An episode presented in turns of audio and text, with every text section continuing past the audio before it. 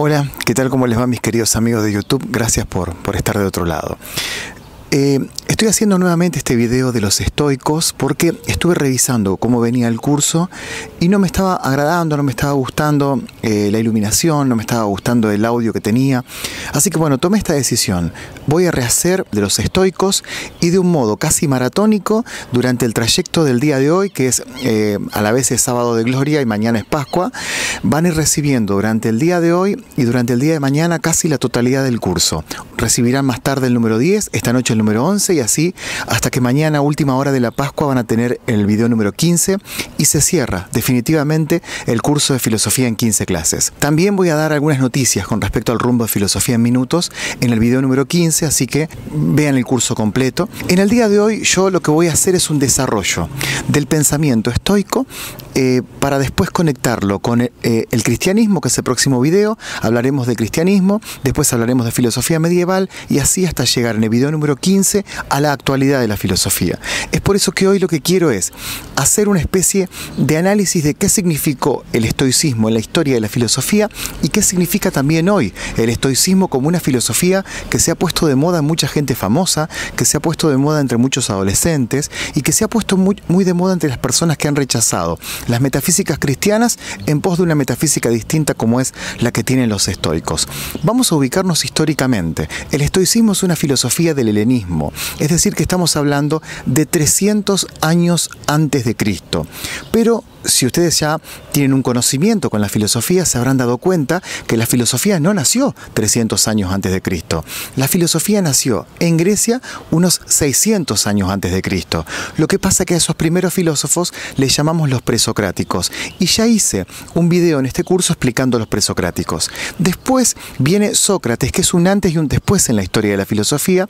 Pero ¿por qué es un antes y un después? Porque abandona Sócrates aquellos problemas de los presocráticos, aquellos problemas que eran problemas eh, metafísicos, problemas cosmológicos, y se empieza a preocupar por la polis.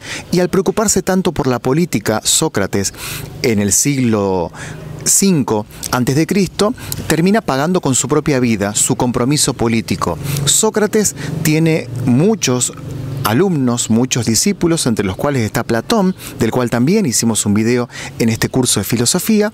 Platón es maestro de Aristóteles, que también es hicimos un video en este curso de filosofía, y Aristóteles tiene como discípulo y como alumno a Alejandro Magno, que si bien no se dedicó a la filosofía, fue el político más importante de la antigüedad y uno de los políticos más importantes de todos los tiempos. La influencia que Alejandro Magno desarrolla en toda la filosofía antigua, en todo el, el saber antiguo, es una influencia política, no es una influencia filosófica, ya que Alejandro Magno lo que hace es una conquista política de toda la Europa antigua y también una conquista cultural de la Europa antigua. Es por eso que el helenismo es esto que te acabo de explicar recién. Es el poder de Grecia a través de Alejandro Magno llegando a todo, a toda Europa y dejando una influencia que incluso siglos después no se van a poder sacar de encima las culturas antiguas. En el helenismo, en ese contexto donde ya había eh, muerto Alejandro Magno, pero seguía su influencia, donde ya habían muerto los filósofos más importantes como Sócrates, Platón y Aristóteles. Ahí tenemos la filosofía en el pórtico, ahí tenemos la filosofía en el pórtico de Atenas. ¿Por qué digo el pórtico? Porque estoicos en la antigua Grecia, en el idioma antiguo de Grecia, significa el portón. Los estoicos eran los que filosofaban en el pórtico, los que filosofaban en ese lugar. De ahí reciben su nombre. Y ellos tienen, al igual que su antigua tradición, los presocráticos Sócrates, Platón y Aristóteles, tienen una cosmovisión de la vida muy parecida a la que tienen sus antecesores, sobre todo en el concepto de Moira, en el concepto de destino, un concepto que nosotros muchas veces manejamos sin darnos cuenta, pero que no pertenece a la cultura cristiana ni pertenece a esta cultura contemporánea nueva, sino a los antiguos griegos. ¿En qué consistía esta forma de entender el mundo llamado la moira? Creer que hay un destino. Moira en griego significa destino.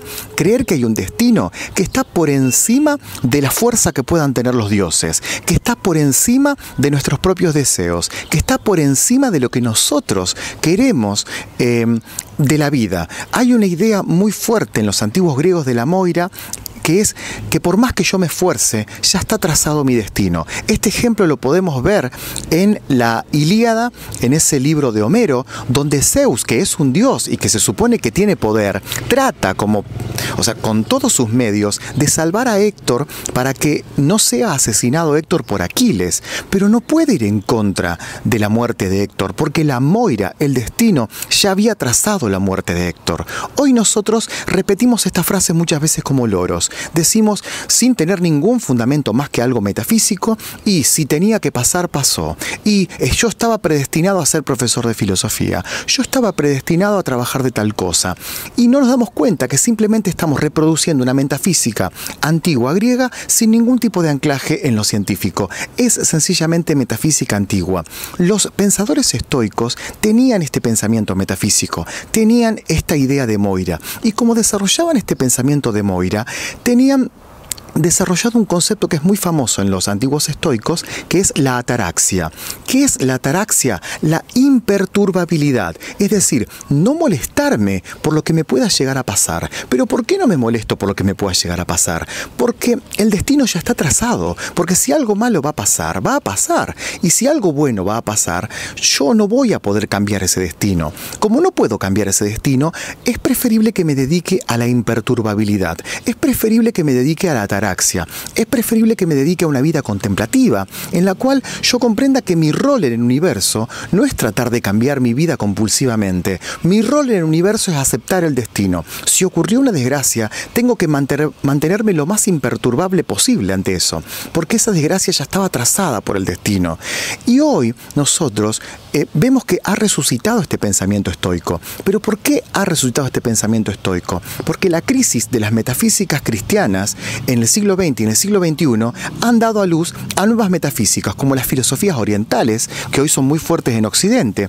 Pongamos un ejemplo, muchísima gente practica yoga, que es una actividad de metafísicas orientales, o muchísima gente vuelve a los estoicos como una filosofía de vida sin tener en cuenta que en el medio estuvo el cristianismo, que más allá de que ni yo sea cristiano, ni muchos de ustedes eh, practiquen el cristianismo, tenemos que entender que su metafísica y su cosmovisión y su cultura sigue impactando en nosotros. Y que, por ejemplo, esta idea muy pujante que tiene hoy el siglo XXI, de que tenemos que cambiar el rumbo de la historia, de que nosotros podemos ser los dueños de nuestra propia vida, hubiese sido absurda para un estoico, hubiese sido absurda para los griegos, por la sencilla razón de que el, cristianismo nos metió un chip en la cabeza de que la historia se puede cambiar. Porque una de las cosas que dejó el cristianismo, el protestantismo, es que el curso de la historia estaba perdido, pero viene la salvación para cambiar el curso de la historia. Y eso está en la cultura, más allá de que seamos o no seamos creyentes. Les dejo estas preguntas entonces para este video de los estoicos.